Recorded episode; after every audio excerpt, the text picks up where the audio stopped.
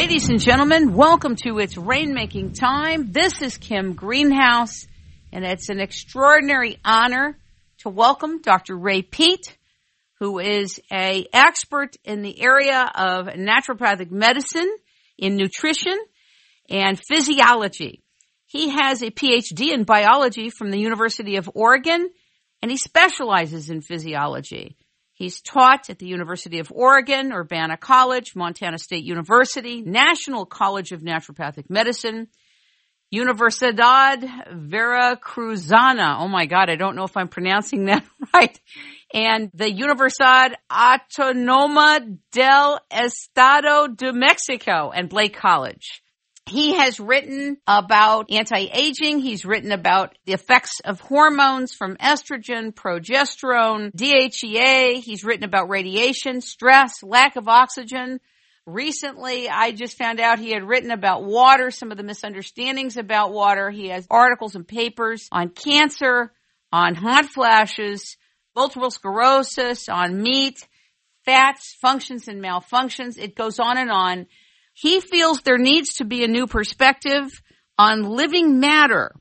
If we actually had a different kind of perspective, we would understand that energy and structure are interdependent at every level. That's what he says. Ladies and gentlemen, welcome the honorable and incredible Dr. Ray Peat back to It's Rainmaking Time. Good afternoon. Thank you. If people want to get a perspective on what that means, a new attitude towards what life is, the works of Albert Szent-Györgyi and Gilbert Ling are the best places to start, I think.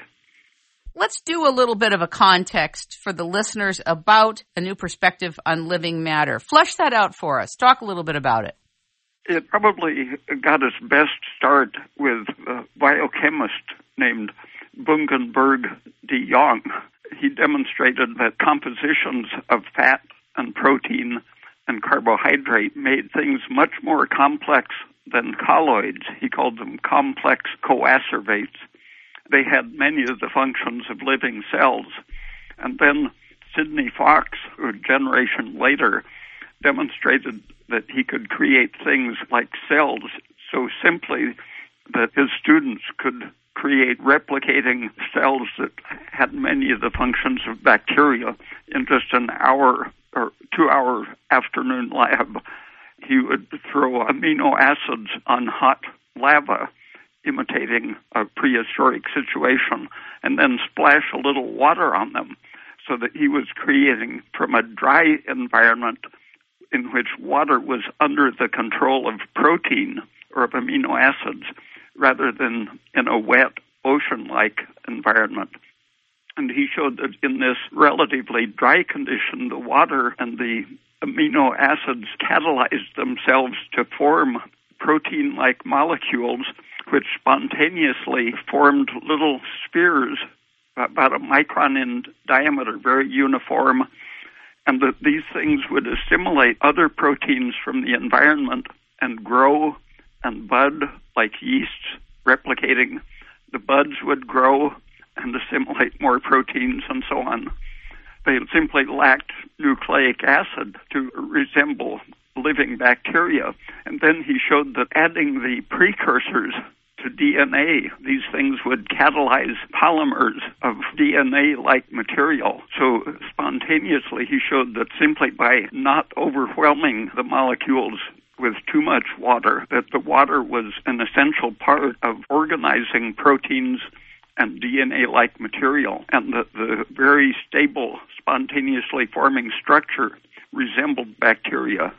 But what does that mean to us in the context of a new perspective on living matter? What does that mean, what you just said? Well, when you look at the substance of a cell, rather than having to be assembled through a billion years of evolution, it means that the principles governing the way we function also govern the way the organism holds itself together or forms itself, makes new cells.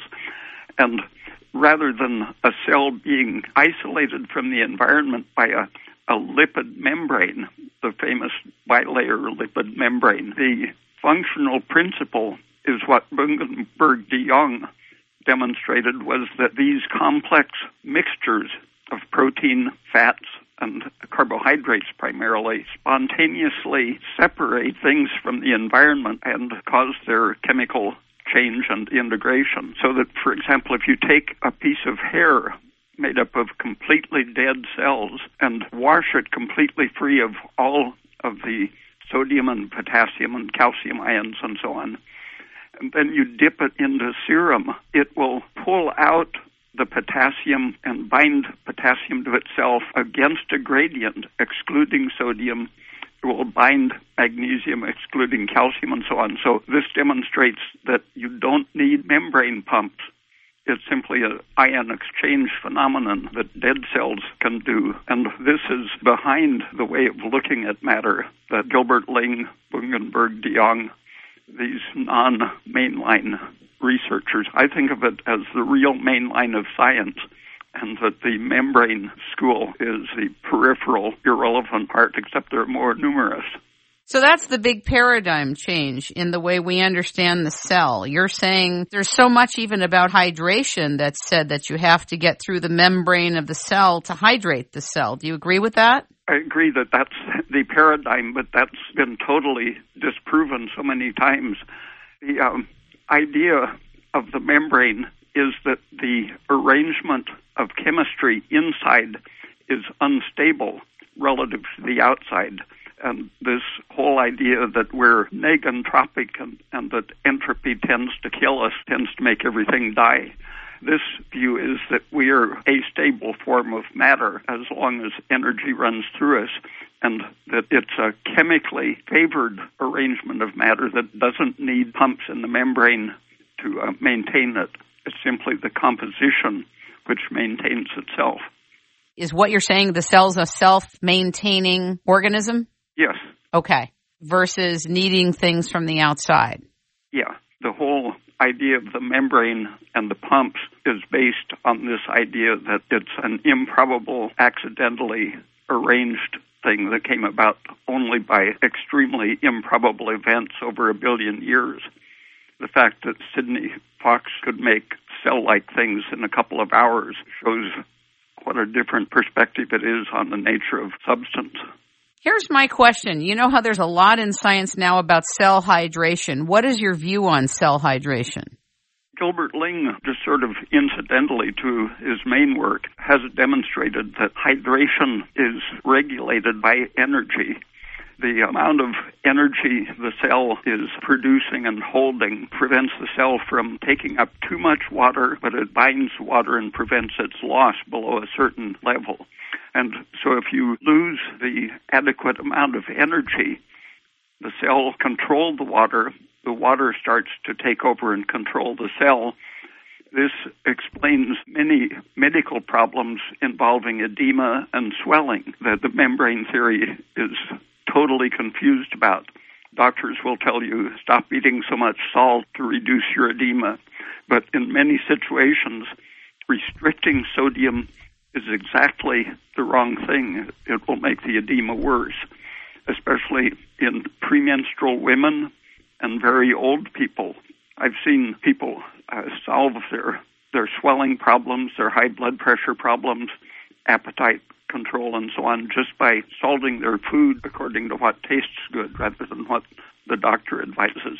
Dr. Peat, I have dear friends of mine that have high blood pressure and I tell them to take real salt, obviously not just the regular salt on the table, but they say their doctor tells them do not have salt at all. Yeah, and a lot of doctors still tell people to drink two quarts of water, even disregarding whether they might be drinking milk, coffee, orange juice, and so on. And there are experiments that show that if you put a little too much water in the intestine, it will promote inflammation a little beyond that, and it can start causing a shock reaction. Loss of sodium tends to be associated with imbalance of several other salts, but sodium itself stimulates energy production of the cell and respiration. And if something interrupts that balance of salt, magnesium, and calcium, and the cell loses energy. The cell takes up too much water, and the excess of water stimulates cell growth, but not energy production. that tends to create an anabolic condition with all sorts of possibilities, including diabetes, obesity, and cancer, inflammatory things in general. You know how there was a guy who got the Nobel Prize for identifying the aquaporin channel in the cell? Yeah, Gilbert Ling has written quite a bit about the whole channel idea. What do you think about it? Because I haven't read Gilbert Ling yet. Since Ling explains the balance between proteins and water adequately to take care of everything, and the channel idea goes with the idea of a membrane which is a barrier to salts and water, and so it needs channels. But Ling demonstrated that there is no such barrier there might be a, something that you can stain that looks like a membrane. With different preparations, you get different membrane appearances. But there is no barrier to sodium entering the cell. As soon as isotopes became available in the 1940s, it was discovered that sodium freely leaves and enters the cell, that there's no semi permeable membrane keeping sodium out. What about keeping water out?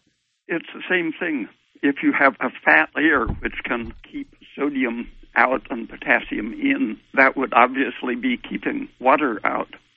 One of the early persons criticizing the idea of a lipid membrane, it was being described as basically a lecithin membrane made out of phospholipids with their fatty acids stuck together in a layer. He commented that lecithin has a great affinity for water and it will swell in the presence of water. So it's a very bad choice for uh, postulating as the limiting membrane barrier on the cell. You talk about the distinction between water and ions, that we need to really understand more about the play of water and ions. The thinking is partly sustained just because some of the methods becoming so complicated that doctors and researchers use approximations and don't really calculate uh, what's going on with ions and pH and so on. And a lot of that derives from the definition of what an acid and a base is. Gilbert Lewis defined acids in a very different way in which protons aren't involved. The whole medical idea of uh, acid and base involves the concentration of protons. That's what pH stands for. Gilbert Lewis demonstrated that you don't need protons at all to have acids or bases. It's all a matter of how the electrons are handled. And since electrons are what are involved in metabolism and energy production, it's much better to use his concept of acid base rather than the proton pH idea.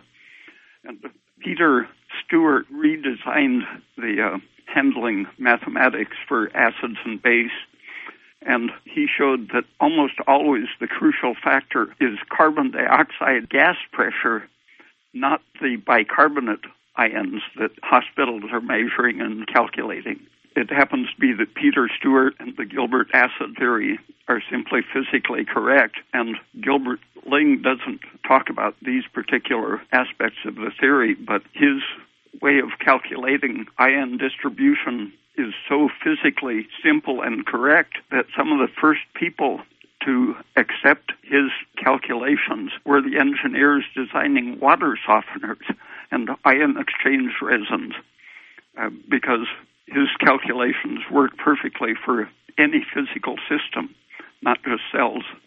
Would you talk a little bit about CO2? Because since 2009 and since the EPA declared war on CO2, carbon dioxide, and since the whole global warming thing and anything connected to climate changing, people are scared to death of CO2. And I just realized in doing an interview with Dr. Mark Sircus that oxygen isn't everything. In fact, if you don't have enough carbon dioxide, you're not going to be well. There's a lot of confusion about this. Explain what carbon dioxide is and what does carbon dioxide have to do with aging and health? About 60 years ago, some people working with microorganisms did a, a survey and found that although some bacteria protozoa and so on can survive without oxygen, like in deep sea vents. There are organisms that totally live without oxygen and use sulfuric acid as their oxidant, for example. These experimenters tested many different types of organism, and even those which can live without oxygen can't live without carbon dioxide. So it really should be considered the basic material of life, not oxygen.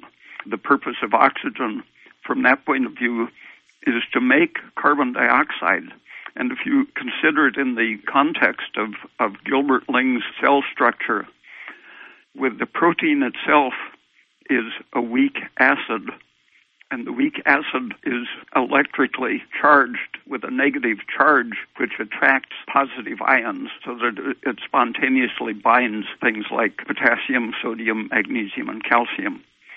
But if you adjust the composition as a whole, the whole colloid or coacervate of the cell, the uh, water softener prefers to bind calcium over sodium. But if you put a very high concentration of salt through your water softener, you can wash out the calcium and then it will extract calcium from your hard water because of its chemical nature. An acidic group of the right size will prefer one ion over the other. And carbon dioxide is one of the factors that cause our proteins to prefer potassium over sodium. At the same time that the cell is regulating its salt and ion balance uh, by having the right amount of carbon dioxide. It's producing a steady stream of carbon dioxide flowing out of the cell into the blood, and as it leaves the mitochondrion, it reacts with water, forming carbonic acid. And the carbonic acid has a negative charge, so as it flows out of the cell, it drags along positive ions with it. In this case, calcium and sodium are constantly flowing out of the cell just because of the flow of carbon dioxide. And as we exhale, that carbonic acid in the blood is constantly changing back into carbon dioxide, which leaves in the lungs. And that leaves these calcium and sodium ions stranded in the blood as the carbon dioxide leaves them. That accounts for the blood having a more alkaline test pH equivalent than the inside of the cell. Then the kidneys finish keeping the balance again by adjusting the change between carbon dioxide and carbonic acid, allowing the kidneys to select in one direction or the other these ions. One of the functions of carbon dioxide is to regulate the acidity of tissues and prevent the uptake of too much water and to keep the energy intake going.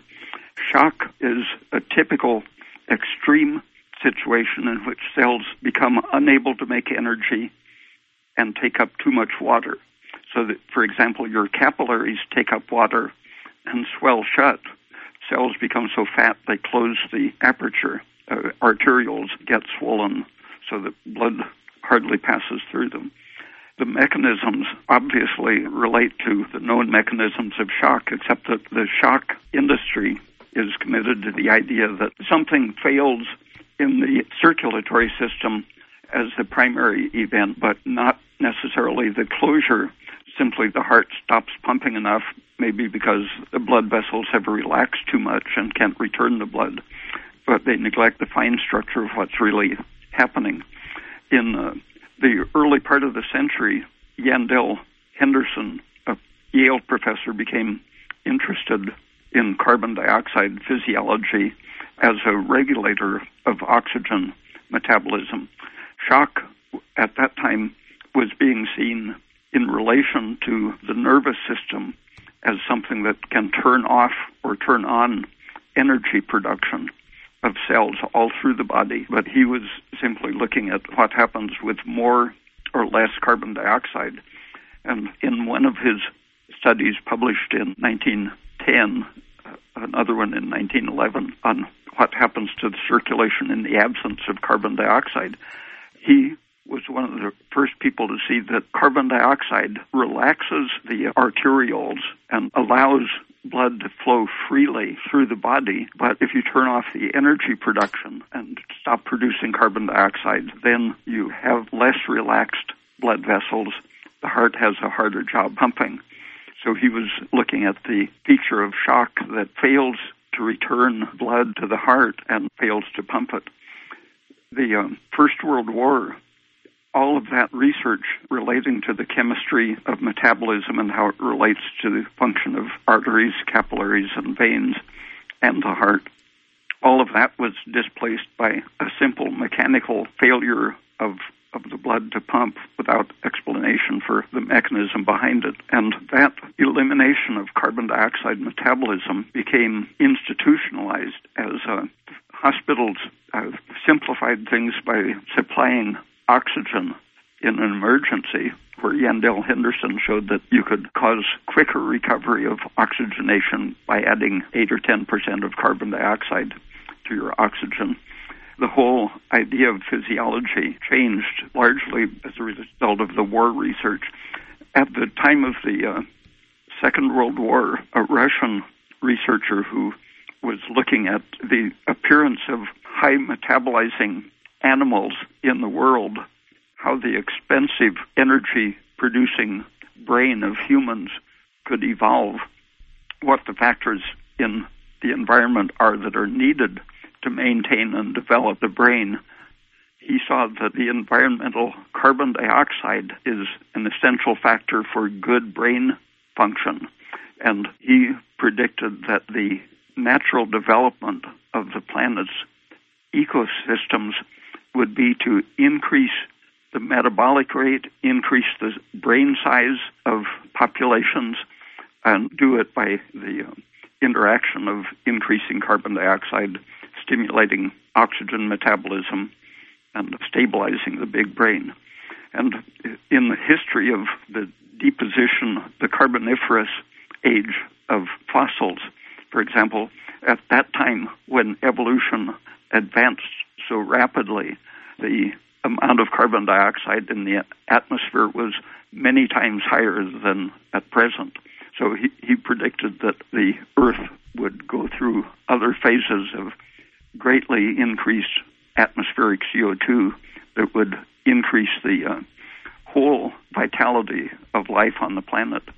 Vernadsky died around the end of the war in 1945 or 6, uh, but around 1970, a Russian researcher looking at the length, birth weight, and head size of babies born over a period of decades saw that around the world the head size had been increasing in correspondence to the increasing CO2 in the atmosphere, seeming to validate the uh, prediction of, of made 25 years earlier. What does that mean? That we don't have to worry about increasing the atmosphere because it's stimulating life at all levels. Can you tell that to the EPA? Because the EPA is acting as a police agency and the entire industry is created to decrease CO2. Um, yeah, but if you think of CO2 as a life supporting, brain supporting thing. Well, I do, actually. I had Dr. Sherwood Idso on to do a whole show on CO2 with regard to plants and life itself, but you're a whole other side of it with health. Going to a high altitude is one thing an individual can do. Uh, uh, changing the diet to include lots of fruit, anything that supports thyroid function, avoiding polyunsaturated fats, avoiding electromagnetic fields, and so on. We're going to take a quick break and we'll be right back. We are living in one of the most exciting and dangerous times in history. Many of us are being challenged to turn away from parasitic systems of enslavement and misery and move into different life-giving activities, commercial opportunities, and communities. Transition is upon us right now. The seizure of the world's natural resources, the poisoning of our food, water, and air, and the total electronic surveillance of our lives is forcing many of us to develop new rules of engagement for being in the world. Doing business today is way more complex and nuanced. The electronic age is a mixed bag. If you want to live in a more humane world, Don't confuse electronic communication with real relationships or knowing who your neighbors are or how they're doing or the importance of sitting down with your family and having meals together. This is real life. Practically everything we've been indoctrinated to believe about life and work is out of touch with what's available to us today. New discoveries about non-locality and consciousness are not only mind-boggling, they are game changers that require us to embrace paradox and ambiguity. Beings and agencies that insist on using deceptive practices, protocols, and instruments for market and industrial domination will eventually realize they are at the tail of a riveting new industrial complex of markets, projects, and products that they never perceived. This new complex is emerging. Receptivity is a human imperative. Imagination is an agency of transport. The current behind the currency matters. And our children and future generations are counting on us to prepare the way for them. I'm Kim Greenhouse. I'm the Chief Executive Officer of the Rainmaking Company, a manifestation agency, a leadership agency, and a development agency. Feel free to call for our rainmaking services both on an advisory and development level, 626 398 8652. And back to the show. Do you agree that if we got more carbon dioxide in our systems, that we would be healthier? Up to a certain point, the insurance industry more than 100 years ago recognized that all of the degenerative diseases cause less death at very high altitudes they had figures from all over the world at the beginning of the 20th century uh, showing that cancer, brain diseases, disease, all the circulatory diseases cause many fewer deaths at altitudes of 8 to 10,000 feet. Why do you think that is? Well, uh, Yandell Henderson, a professor at Yale, in the early part of the century did most of the basic human physiology relating to carbon dioxide. He showed that oxidation of the tissues depends on carbon dioxide. And if you have too much oxygen in your environment, which at sea level we do have, that reverses all of these ion balancing processes and energy giving processes and pushes too much carbon dioxide out of our blood when it reaches the lungs.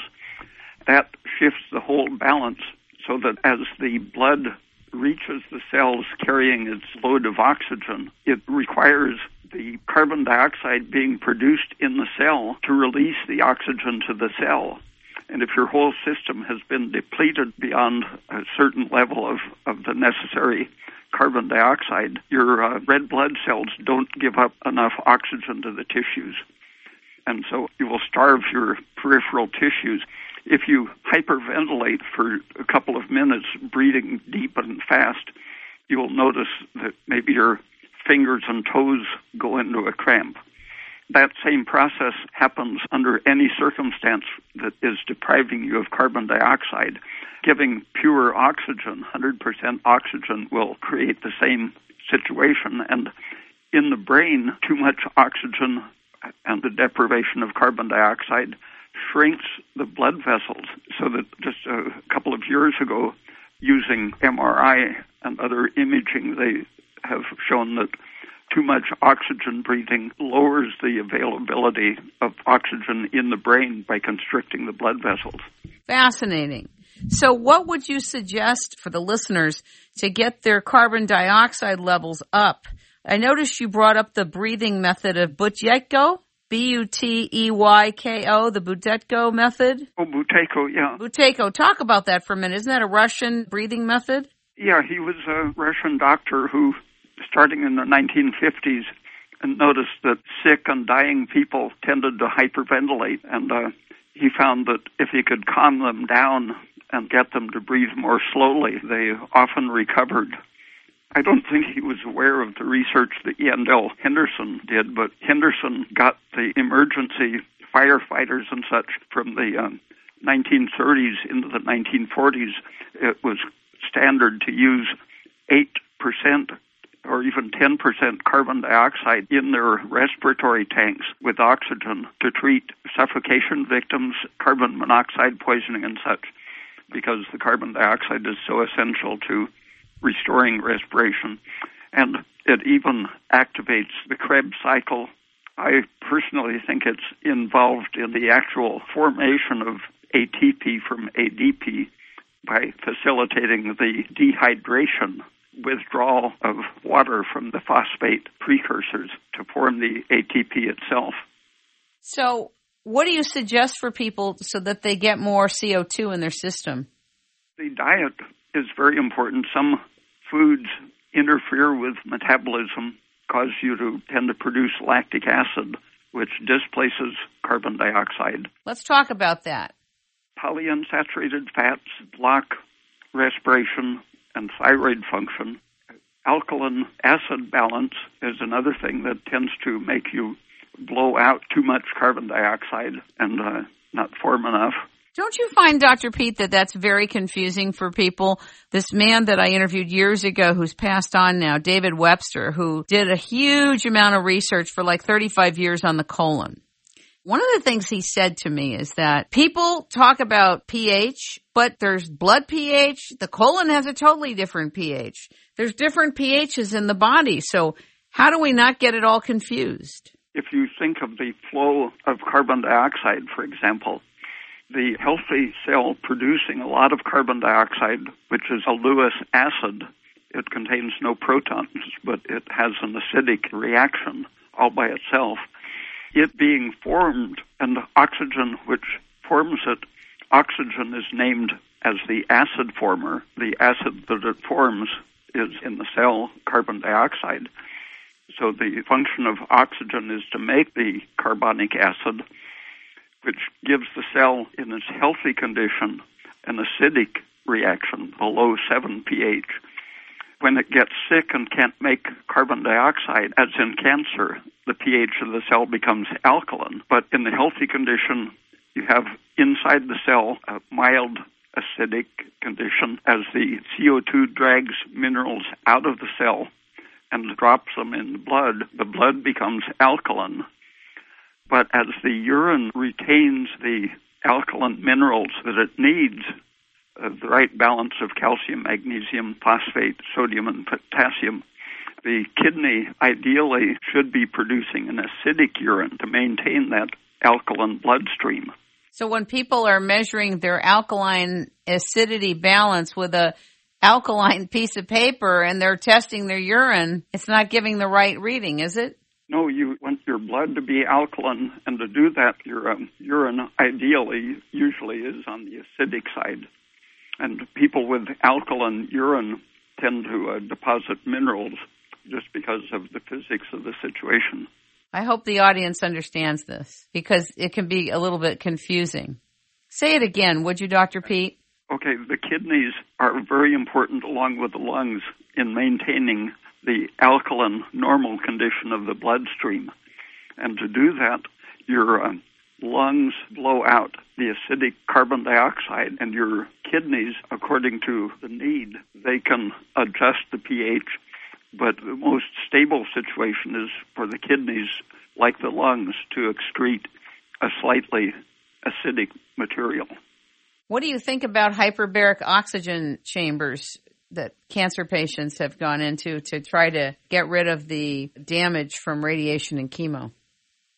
If the circulation is completely destroyed to an area, as in gangrene, high pressure oxygen can get the tissue, keep it alive simply by diffusing into the tissue.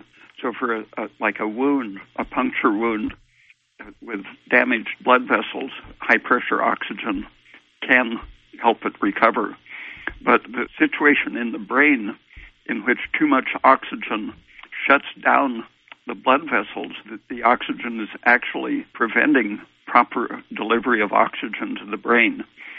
I knew someone who was treating cancer patients with high pressure oxygen, I think 200% of normal pressure.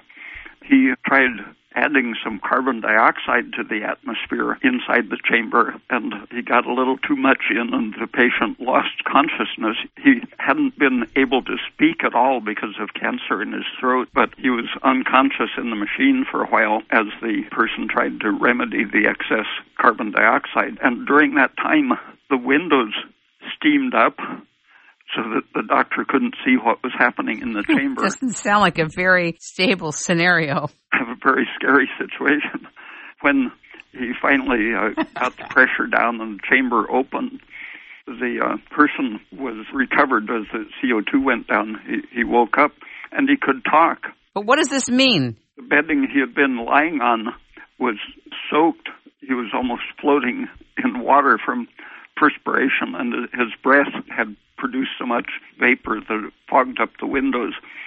The carbon dioxide basically improved the acidity of his cell proteins so that they could excrete the water. In the cancer situation, cells lose their carbon dioxide production and with the low energy become waterlogged, soak up too much water and can't do anything but grow. So apparently the carbon dioxide helped his cells to excrete the water very fast. So it was just pouring out of all of his pores and through his lungs and kidneys. And he could talk normally and felt very good when he woke up. So what should we do to enhance our carbon dioxide experience and get more of that into our cells and our blood? Living at an altitude of 11 to 12,000 feet probably is the, simplest thing if you can do it. But otherwise, it's a complex matter of improving everything that's relevant. Uh, Buteyko found that just by behavioral assistance, coaching them to breathe more calmly and shallow, slow breathing, he could do it. But the stressful environment makes people hyperventilate chemicals in the environment, estrogenic materials, stimulate hyperventilation. Estrogen pills of all sorts increase hyperventilation and imbalance the blood minerals and so on.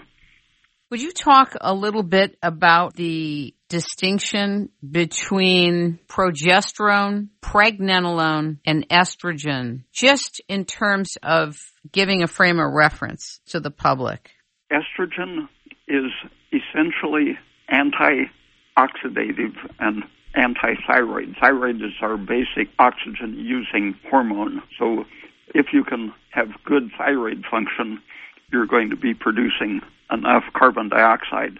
And estrogen, in many ways, it actually blocks the secretion of thyroid hormone. But on the cellular level, it changes the way oxygen is used, diverting it from making carbon dioxide to consuming energy, shifting away from glucose metabolism, which produces carbon dioxide, to fat metabolism, which makes less CO2, and stimulating the uptake of water as a result of this shift in energy production. So estrogen causes the the breasts and the uterus and pituitary to swell up by taking water into the cell and the extra water stimulates cell division, so it causes the uterine growth and the breast growth and so on. So I take it from listening to you and from reading your work that you are not into anti-aging, even bioidentical anti-aging hormones via estrogen. Definitely not, because the older and more stressed a cell or tissue is, the more estrogen it tends to produce a young, healthy person produces estrogen primarily in the ovaries with some in the adrenal glands, cortex. With stress, aging, falling thyroid function, ability to synthesize progesterone, every cell in the body develops the ability to make estrogen and loses the ability to excrete it into the bloodstream. So simply by becoming deficient in progesterone, your blood test won't show that you are deficient in estrogen because progesterone is needed to get the estrogen from the cell into the bloodstream. But inside the cell is where estrogen works. And so your fat cells and brain cells, skin, every tissue in the body has the capacity to make estrogen when it's under stress. People with diabetes, their um, tissues all through the body are producing excess estrogen. What do you think of the fat cell relationship to estrogen? Yeah, that's the major bulk of it, and some of that is actually getting into the bloodstream. But the breast tissue itself starts producing estrogen. Even though it's thought of as the target of the estrogen, it becomes the source of estrogen too, and the uterus.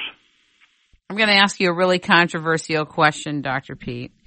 How current would you say what you just said is? Oh, well, a man named P.K. Siiteri was the first one to demonstrate clearly that fat after menopause, especially fat, becomes a major source of estrogen production. But since then, uh, hundreds of people have demonstrated that with stress, diabetes, and inflammation, the aromatase enzyme is increased.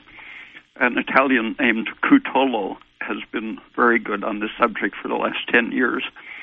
You know, the anti aging community that is the complementary supposed physicians in the anti-aging community, the doctors that assert that they are the hormone doctors are giving women who have been through menopause bioidentical estrogen called Biest in a cream form vaginally, progesterone in a cream form vaginally, and testosterone in a cream form vaginally. What do you think about all that?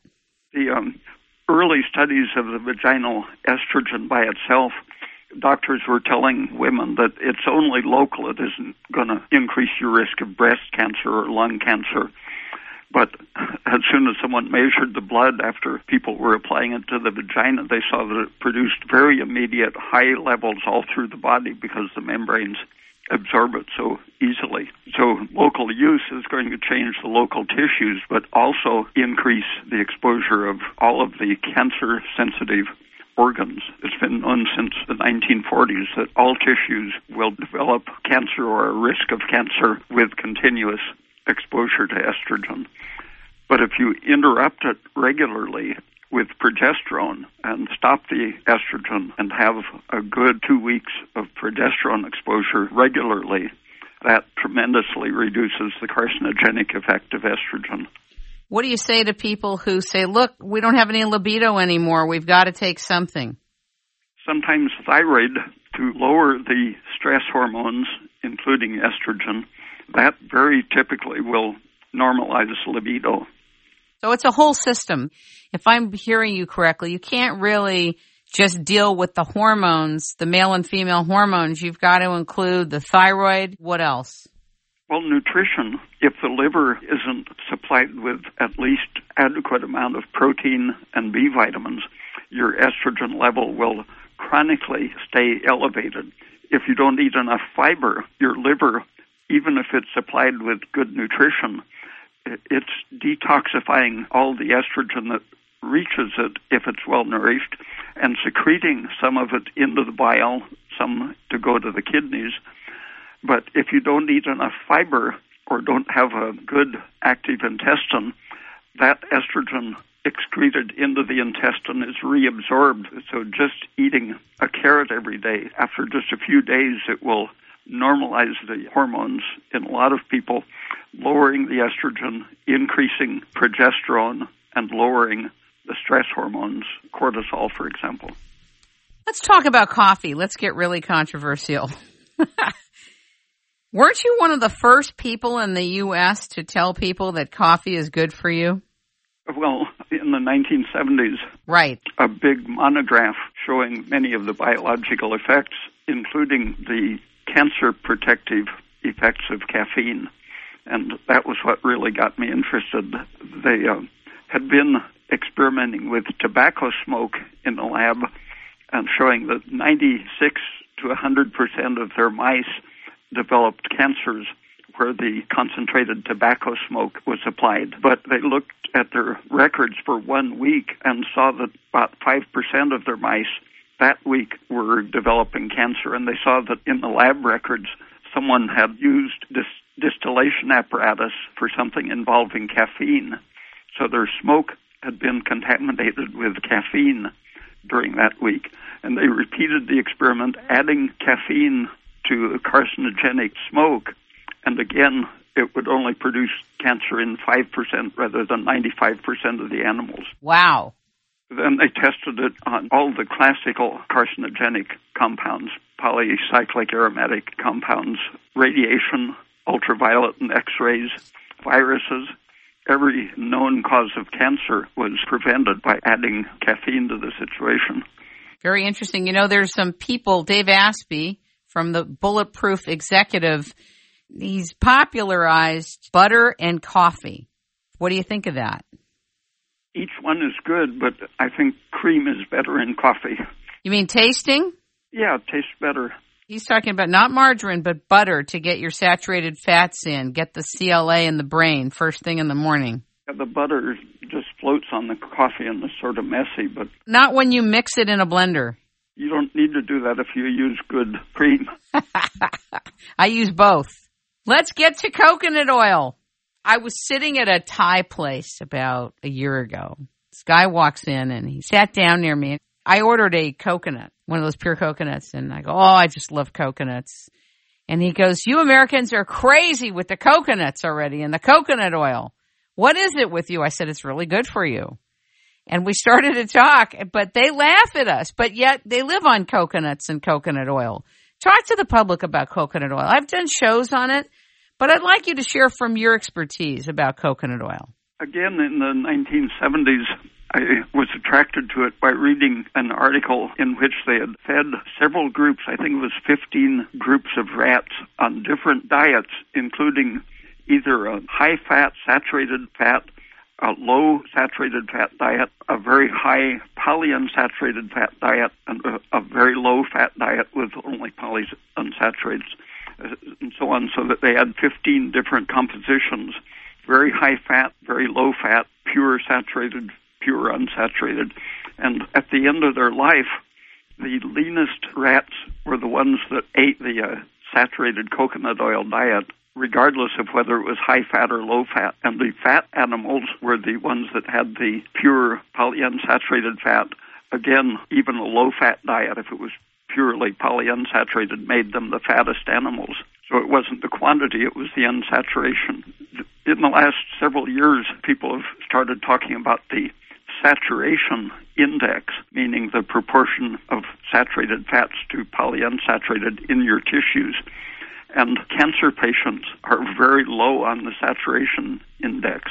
So it's not only obesity producing it's associated with high incidence of cancer to have highly polyunsaturated fat diet.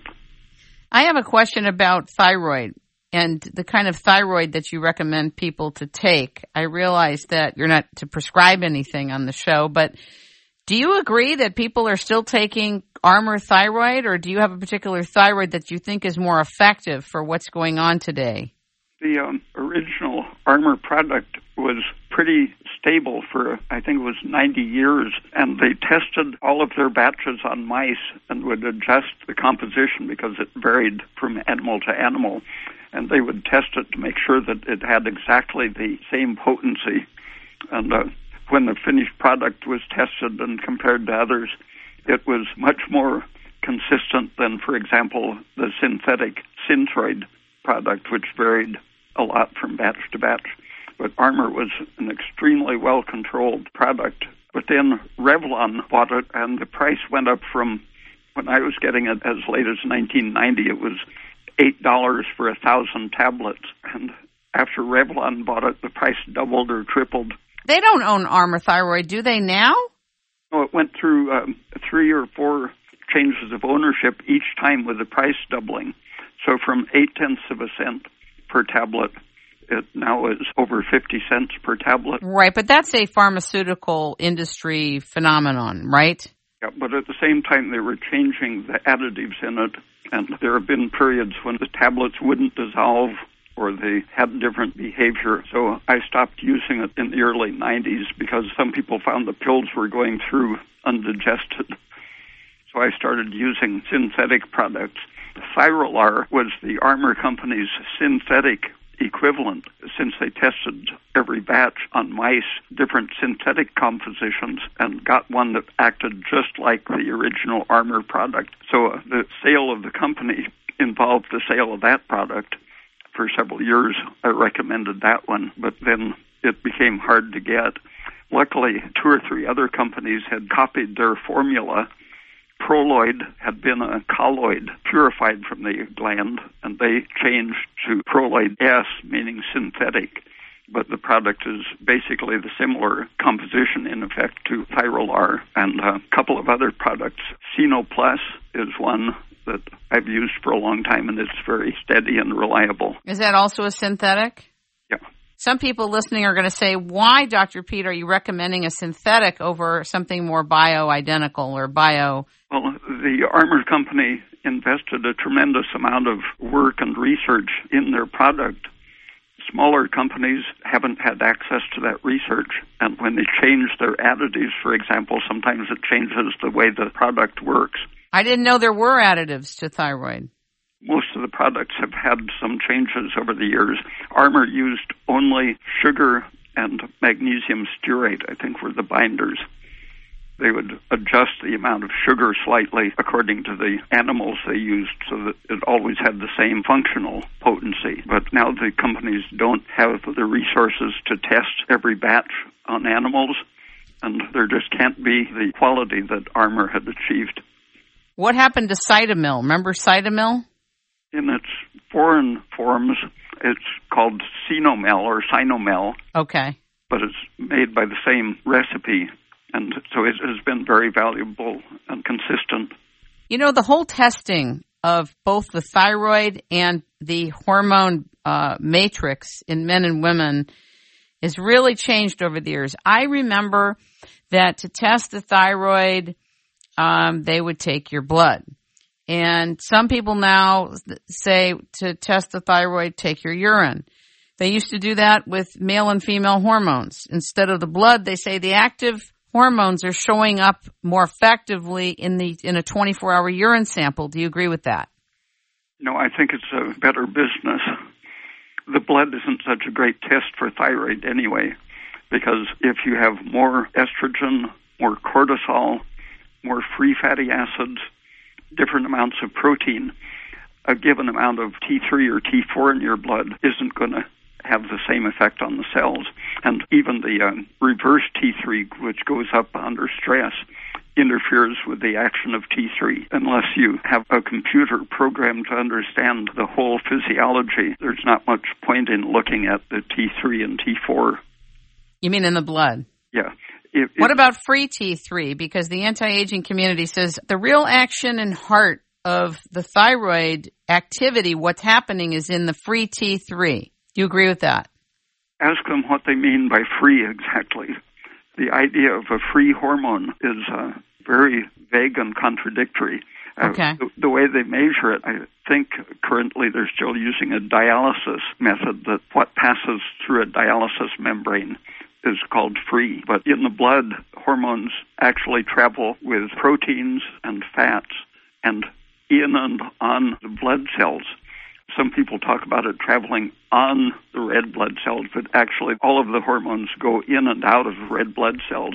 And so you have to break down the red blood cells really to know what is actually in the blood and available to the cells. The thyroid hormones can bind to albumin, for example, albumin has free access in and out of cells, even into the nucleus. So anything bound to the albumin is going in and out of cells. So, how do we test for thyroid? What's the most effective way to test for the condition of our thyroid? Broda Barnes, who was educated in the 1930s, reflected a lot of the understanding that was based on the good research of the Armour Company he advocated temperature, morning temperature especially, as a very important indicator in the functioning of the thyroid. But other doctors in the 1930s used a combination of indicators. For example, some people showed that there was a mirror image relationship between blood cholesterol and thyroid. When you removed someone's thyroid gland, immediately the cholesterol increased in the bloodstream as the oxygen consumption decreased. And if you then gave them a thyroid supplement, it was a mirror image again. The increasing thyroid and oxygen metabolism caused the cholesterol level to come down to normal. I've seen people lower their cholesterol. They were in a hurry to pass an insurance health test, uh, lower their cholesterol two to three hundred points in a week by using hourly doses, not take a huge dose at once, but just adjust and keep their thyroid where it should be. Carotene was another indicator. Low thyroid people had high carotene, and carotene is antagonistic to the female hormones in particular, but also it tends to block the thyroid. Reaction tests, the uh, speed at which your muscles react relax corresponds to your thyroid function and oxidative metabolism. Achilles tendon reflex relaxation rate is what was used in the 1930s, but a lot of doctors look at how far you jump when they hit a reflex trigger, but it's the rate at which the muscle relaxes that corresponds to good thyroid function. And your brain undergoes those same reaction so that on an electrical measurement of your brain waves or an electrocardiogram showing the speed and quality of the T wave, which is the relaxation rate wave, those all improve under the influence of thyroid. So any indicator of quick relaxation, quick energy restoration, normalizing of cholesterol and various blood components, all of those help with the diagnosis. How many tablespoons of coconut oil a day do you have? Oh, I haven't eaten it regularly for a long time. Incidentally, I've always used the cheap refined stuff. Now I use it just for occasionally frying things. When I had a tablespoon or two every day over a period of, I guess it was six or eight weeks, I lost weight that I had had for about 20 years. Went back to my 1970 body weight. And you think it was just from that alone? You don't think it was from pregnenolone? No, I, I had used pregnenolone before without any change. When I experimented in around 1980 with DHEA, I noticed that I was looking slimmer, had a smaller waist, but when I weighed myself, I weighed exactly the same. It turned out I had grown a little at the age of something like 44 and built more muscles so that even though I looked slimmer, I was actually the same weight. But then about 12 years after that was when I started using a little coconut oil and went down about 14 pounds. You made a point of saying that you used the refined coconut oil and not the unrefined, which everybody recommends the unrefined. You made a point of saying that. Why? Because a lot of people are allergic to the extraneous material other than the fat in the oil. So you use the refined? Yeah, the deodorized. Okay. Basically, tasteless kind.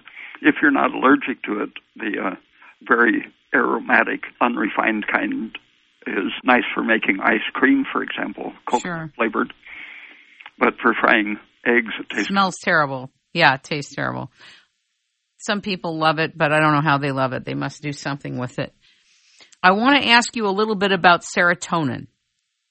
So many people, as they get older, start to lose their serotonin production or it goes down. Do you agree?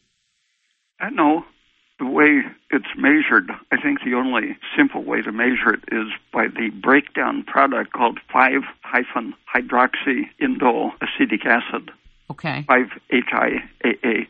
That indicates how much you're destroying or excreting. To do a blood test, you want to see how much is in the platelets and how much is in the free liquid of the plasma because the total amount in the platelet, as long as it's inside the cell, it isn't hurting you. But if it's free in the, the liquids of your body and is deficient in the platelet, that means something is causing it to be not retained properly as if they're excited. The normal function of the platelet is 95% of your body's serotonin is made in the intestine anything that inflames your intestine, even mechanical irritation, stretching it with a gas blow up, or uh, irritating allergenic foods, all of these increase the intestines production of serotonin. And serotonin moving from the intestine into the blood is picked up by the platelets, and if they bind it firmly, they carry it to the lungs where the situation of the carbon dioxide oxygen exchange causes them to release it where enzymes in the lungs destroy the serotonin. Negative ions in the air seem to help the lungs to destroy the serotonin in an oxidative process. If your lungs and platelets aren't getting rid of the excess serotonin made in an irritated intestine, then it gets to the brain and can cause things such as anxiety, aggression, and even depression, turning on the uh, inflammatory system. Serotonin is a major stimulant of the corticotropic release hormone, which activates your pituitary to uh, turn on your adrenal stress reaction. So, uh, serotonin reaching the brain is a powerful stressor. If people have a hard time relaxing, they have a hard time sleeping at night. Most often it's either poor nutrition or hypothyroidism. Some of the old people I mentioned who solved their problems by adding salt to their food noticed that when they followed the doctor's orders to not eat so much salt, they developed insomnia. In the study where they were told it was okay to add salt, their insomnia was cured. That led me to uh, realize that salt is a major factor in lowering the stress hormones, uh, especially adrenaline. One of its functions is to counteract the effect of too much serotonin. How is it that it is said, and this is a popular myth then, that serotonin in people over 50 is dropping, and that's why they should take tryptophan at night, because tryptophan produces more melatonin, but doesn't it also produce serotonin? Experiments show that especially the hydroxytryptophan very directly corresponds to increased serotonin. And isn't serotonin the happy hormone? No, the name means the pressure increaser, the serum toner. It was identified in the 1950s as the cause of emotional disturbances, blood pressure disturbances, many circulatory problems. In the 70s, this myth about it being a happy hormone on my website, I, I explain some of the circumstances accounting for that very odd myth. Is that in the article Serotonin, Depression, and Aggression, the Problem of Brain Energy? Yeah, that's one of them. Okay. Uh, there are several of them. You have so many, it's hard to keep track of you. Let's talk a little bit about radiation. We're covering a lot of subjects. I know we're going quickly on these, but there's a lot to say on this. For women over a certain age, we're all told that we need to have an annual, not only breast exams, but we need to have a mammogram, which I refuse to do. I do a thermogram. We're told that we need to have annual x-rays at our dentist. I know people who have had MRI after MRI after MRI and they're being radiated. Let's talk about it. What's your take on the whole thing? In the 1950s, I got interested in the issue, and I've been following it ever since. In the 1950s, the government would basically uh, destroy the career and reputation of anyone who said radiation was harmful. They were in the business of selling their atomic bombs and atmospheric testing, so they had to say it wasn't killing Americans to drop radioactive fallout on them. But later calculations showed that, in fact, at a minimum, it killed 15,000 Americans, not to mention the rest of the world. That was a minimal calculation. But in the 1950s, one of their big mouthpieces was John Gofman, who happened also to be a promoter of the cholesterol theory of heart disease. I considered him sort of a demon because every time someone would point out the dangers of fallout, he was there to say it hasn't been proven that it causes cancer or sterility or mutated children or mutated great grandchildren and so on. Uh, always don't worry, it's probably harmless. But in the 1960s, he later reported that he came to consciousness in the middle of one of those lectures and realized that he was saying insane things, but he had been a very influential government spokesman ever since the late 40s through the 60s. And his whole life after that was trying to bring some sanity back to the radiation business. One of his last works, it might have been his last major book, was on the radiation influence on health. Medical radiation, he showed, was currently the biggest cause of breast cancer and heart disease because of blowing radiation through the chests of uh, millions of people at frequent intervals. The heart and the uh, breasts were getting exposed by chest x-rays and mammograms. He showed, for example, that the incidence of these diseases corresponds to the availability and use of medical services so that the rich areas around San Francisco, for example, had the country's highest rate of breast cancer and very high heart disease. West Virginia, with the lowest access to medical care on average, had the country's lowest incidence of breast cancer, lowest mortality. That corresponds with all of the honest animal research. It overlaps very interestingly with estrogen cancer research. People who did studies including both radiation and estrogen exposure showed that they synergized you get a certain amount of cancerization from either radiation or estrogen, but when you have both of them, it's even more than additive. It's compounding.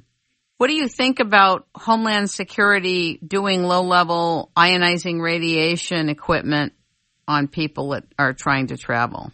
I don't know the uh, current motivation, but one of their apparatuses that was irradiating people for a time, the business was owned by the head of the agency, or at least by Michael Chertoff, correct? Yeah, yeah. yeah. I think it's primarily money making business as well as keeping the population fearful. Having to do with health, what do you think of people going through those machines? Well, all of those types of radiation are known to be harmful. Do you know what they told me at the airport last year? Somebody said when I refused to go through the machine, and I said, It's okay, you can do a pat down. Then I won't even tell you what happened on that. The woman said to me, When you fly in the air, you're getting just as much radiation. Yeah, that's a story that was invented by both the people doing the atmospheric bomb testing and by the nuclear power industry, which was closely involved with the bomb industry. The whole thing was uh, single culture, people going in and out of, of military bomb manufacture and private electrical power generation. Their story was that these ions, the radioactive isotopes of various metals and other compounds that are released from bombs and from the nuclear reactors, including Chernobyl, Fukushima, and any operating reactor. For example, the area around the Rancho Seco reactor in California, the water supply contains isotopes from that reactor that are probably still causing cancer many years later. These deadly particles that release radiation in your body after they've been ingested or breathed in have almost an absolute carcinogenic effect. Each one destroys a series of cells, mutates them, and the uh, radiation from an X-ray, which is powerfully carcinogenic, is many times less carcinogenic than breathing in these particles. But the low voltage X-ray that produces the best image of a breast, for example, and is still being the devices that produce the low voltage sharp imaging mammogram devices, these are still being promoted, even though it's known that low voltage, low energy X rays are much more carcinogenic than the high voltage. The principle is that low energy radiation is more easily absorbed by tissues. Gamma rays will penetrate through a meter or more of concrete, which means that passing through your body, relatively little of their energy is absorbed by the tissues. So the um, extremely low energy of ultraviolet, for example, 100% of it stops in the first few millimeters of your skin, so you get a very intense sunburn. The higher the energy is, the less tissue damage there is for a given amount of radiation because it passes through without doing anything. The radiation you get in an airplane, it's similar to living at a high altitude, This is high energy cosmic radiation primarily. Isn't that a gamma ray? It releases gamma rays, which are much less harmful than low energy X rays. Much less of it is absorbed. With cosmic rays, it almost all passes through your bodies harmlessly. It's going at such a high velocity that it leaves a stream of minor ionization, but it seldom produces carcinogenesis. And studies looking at the cancer incidence in the United States or even within a state like Texas where there's a variation of a stable population at different altitudes, they see that there's a negative correlation between cancer and altitude. That corresponds to the fact that at high altitude you get a lot of cosmic rays, but they're high energy and pass through you. At low altitude, those same rays have passed through a thicker layer of atmosphere, running into more oxygen and nitrogen atoms, causing collisions that release radioactive particles. So that you're actually getting more radiation from cosmic rays at sea level than at high altitude. But the industry, which has known that, and that the actual incidence of cancer increases at the lower altitude. The industry has been lying about that for 50 years. You know, I just found out I'm taking this trip to Spain this May, and I found out that Spain is the second highest country elevation in Europe. First is Switzerland, and the second is Spain. Have you ever been? No, I never went to Spain. So I'll be at a very high altitude, having a good laugh. Do you live in the mountains? Uh, no. I, I, you live at low altitude? I'm surprised. I have a house in Mexico that I hope to get to soon at 6,600 feet, but it's close to the volcanoes where you can get up to 17,000. Oh, wow. The only times I've been up that high, the higher I went, the better I felt. It's something you can feel immediately as a lack of stress.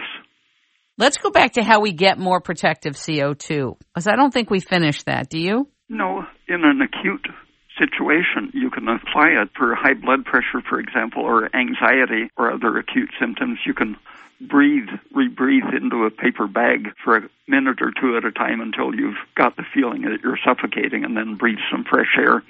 And doing that two or three times a day is usually enough to, over a period of a few days, to lower your blood pressure and it'll stop the anxiety quickly.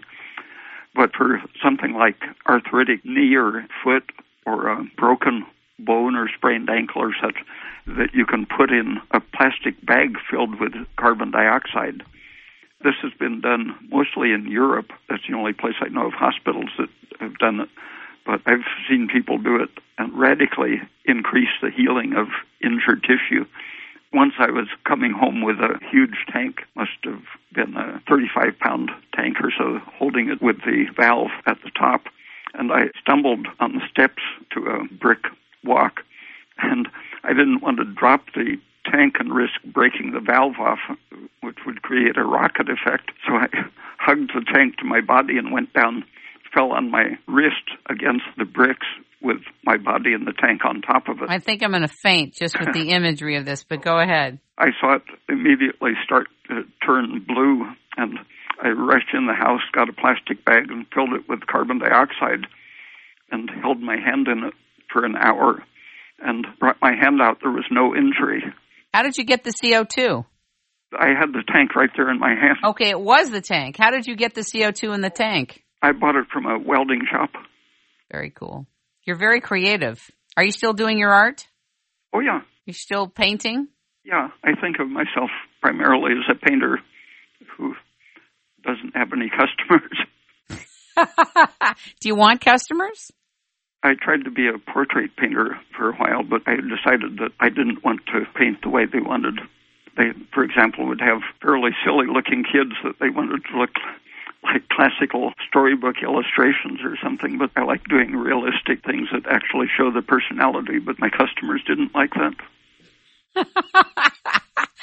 that would be scary if that happened with It's Rainmaking Time sometimes the customers may not like what we talk about, but we got to talk about it. want to talk to you about modern lighting for a moment. Are you aware that the modern lighting of society, that these tablets and the cell phones and the computers are all interfering with our melatonin day and night cycles and the pineal gland functioning? Yeah.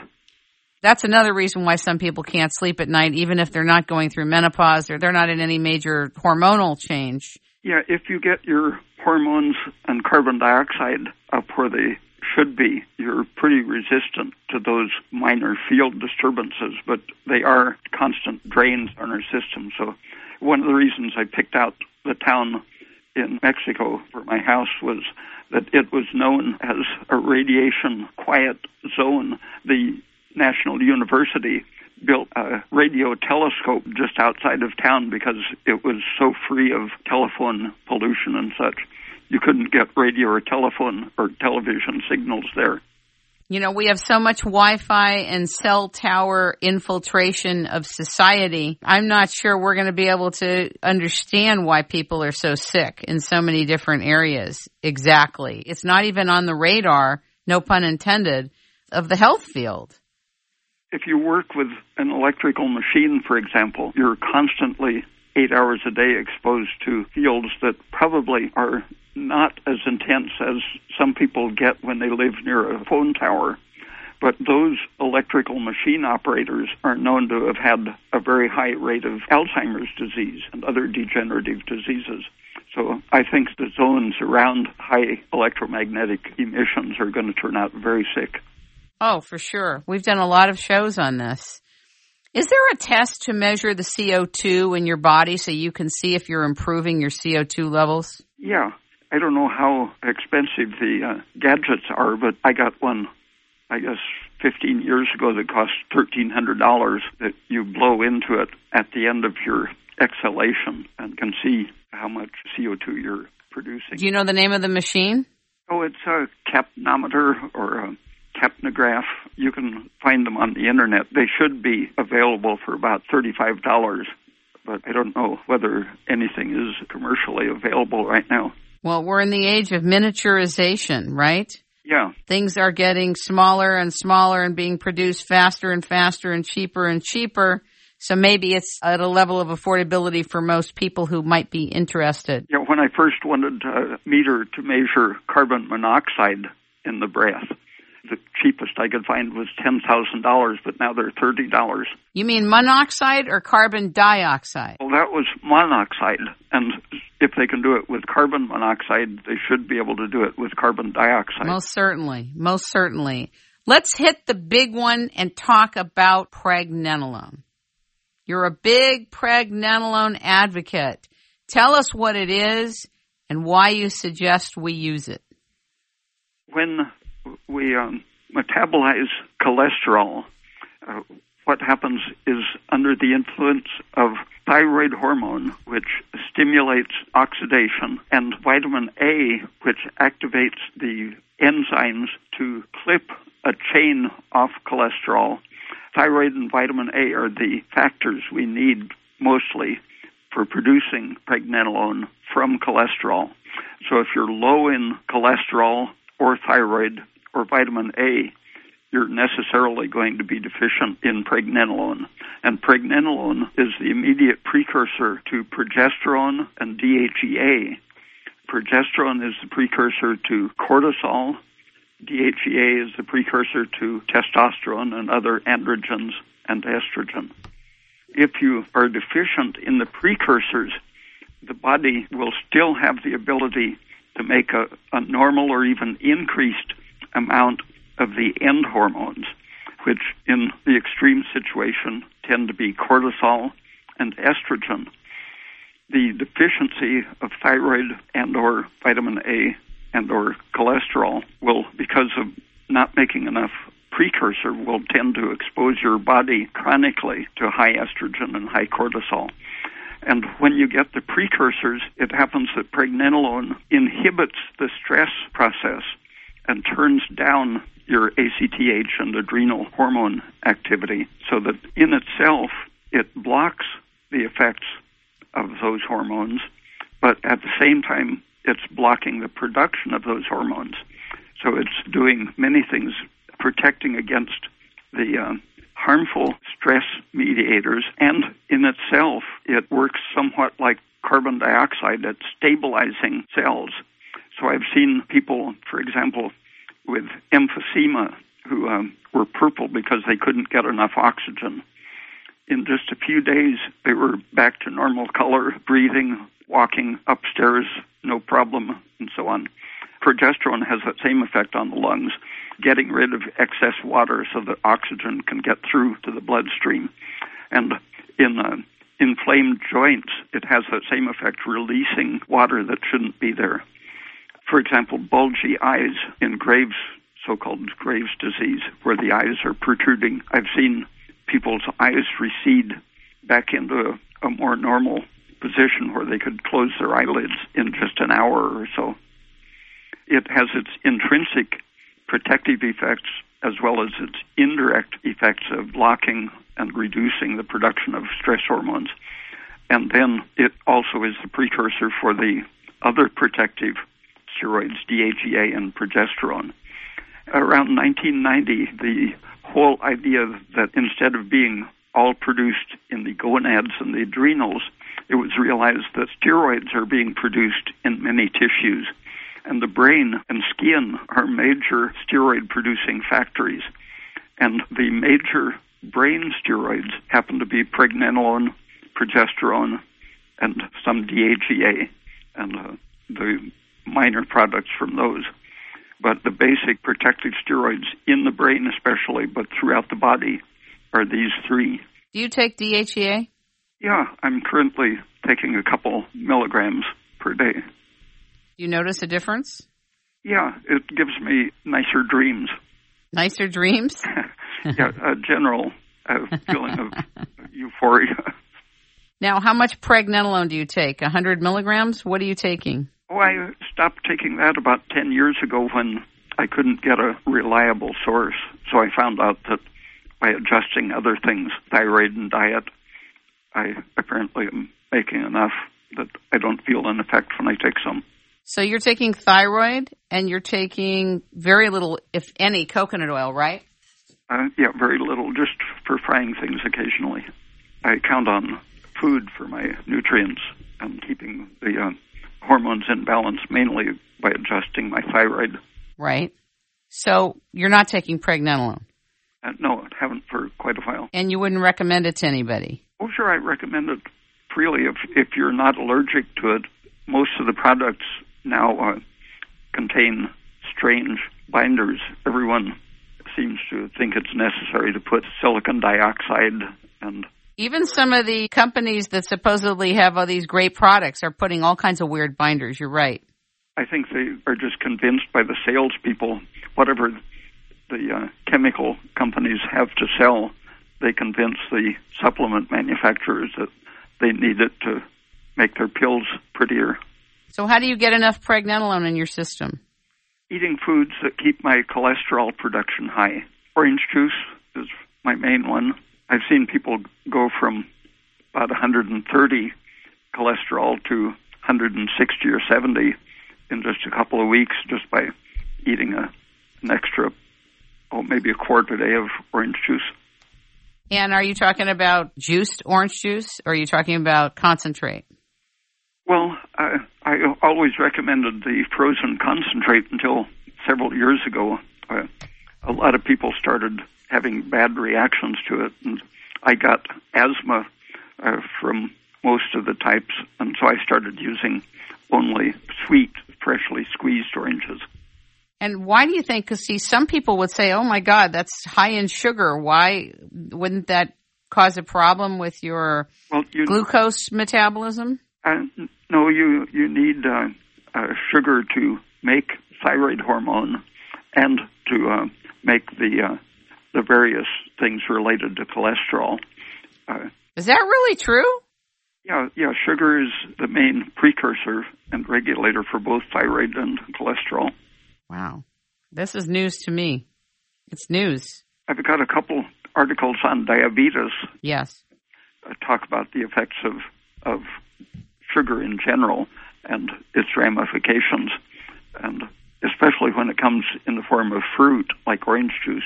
Right. The minerals, potassium, for example, takes on the function of insulin, and so your body doesn't bother producing insulin because the orange juice is so easily metabolized without insulin, so it's not fattening the way if you get the same amount of sugar from starch. Uh, the starch is a powerful insulin uh, stimulant, and insulin tends to turn carbohydrate to fat.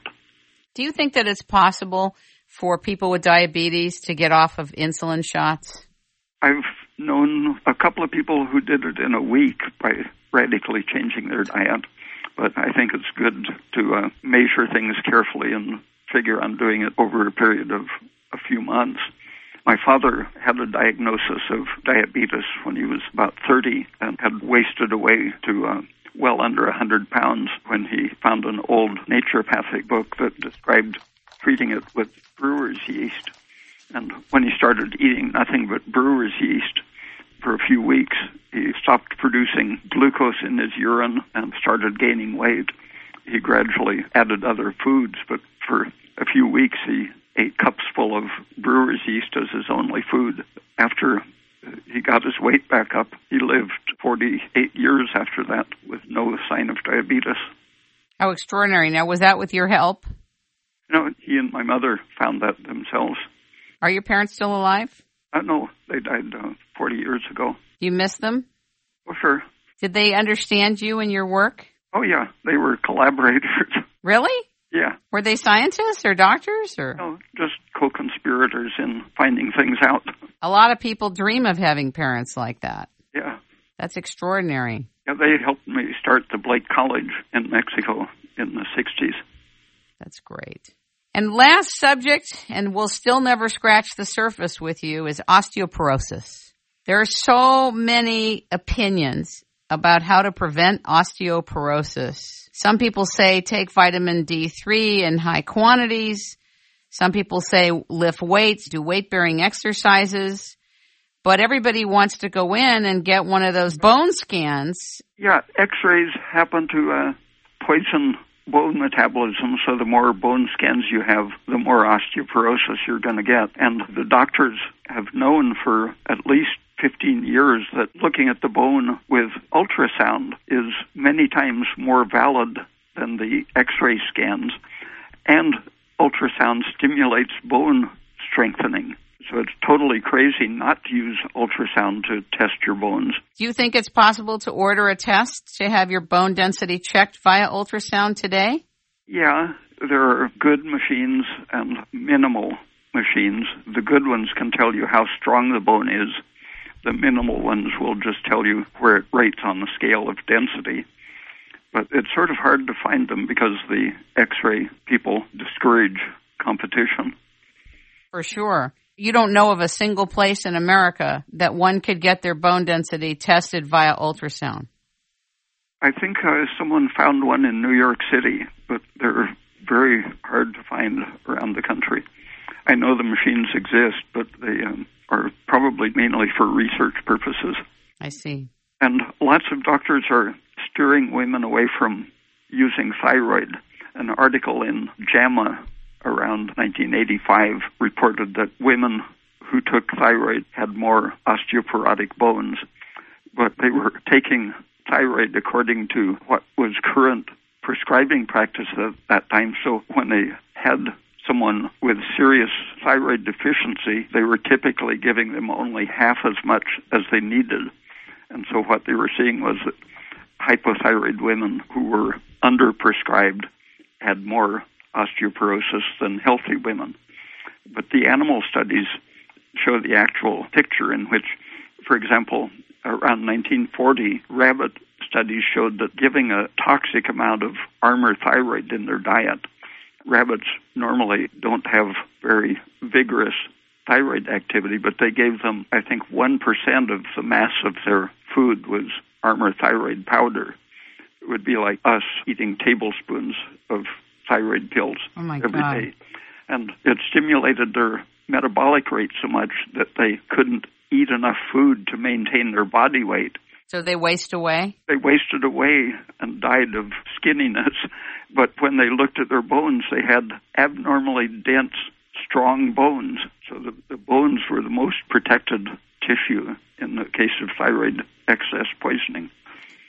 You know, it's very interesting because you can change something at a molecular level and you've changed the whole thing. And very little do I hear of doctors or researchers talking about the alteration of the molecular level of food, water, and everything. Studies on the skull bones of young mice, a very thin bone structure that's easy to study in a dish because it can absorb its nutrients directly from the culture dish. They found that T3, the active thyroid hormone, stimulates the metabolism of the bone cells, causing the production of carbon dioxide, which combines and crystallizes with calcium from the solution, forming new bone directly in vitro, can be demonstrated under the influence of active thyroid. Interesting. We really have to explore the details of things. I like that you get into so much detail. It's very important. Very, very important. I remember four and a half years ago when I was doing an examination of what's happening with climate. And it wasn't until I was deeper into the investigation that I found out that the climate assertions and declarations have all been done by computer simulations and not by real data. But I just want to tell you, this is an example. So when we talk about health and wellness, I like that you go into so much detail because it's in the details. Obviously, it's in the synergy and it's in the whole systems and it's in the whole organism. I like that you take this approach to looking at things and you look at evidence and details. But even in the anti-aging field, I've noticed that I myself have been imbued with inaccurate information. It's a constant process of trying to enlarge your context and field of reference because within one context, the medical school professor can sound very convincing. But when you look at a broader context and see what experiments people were doing 50 or 100 years ago or 150 years ago, things look very different.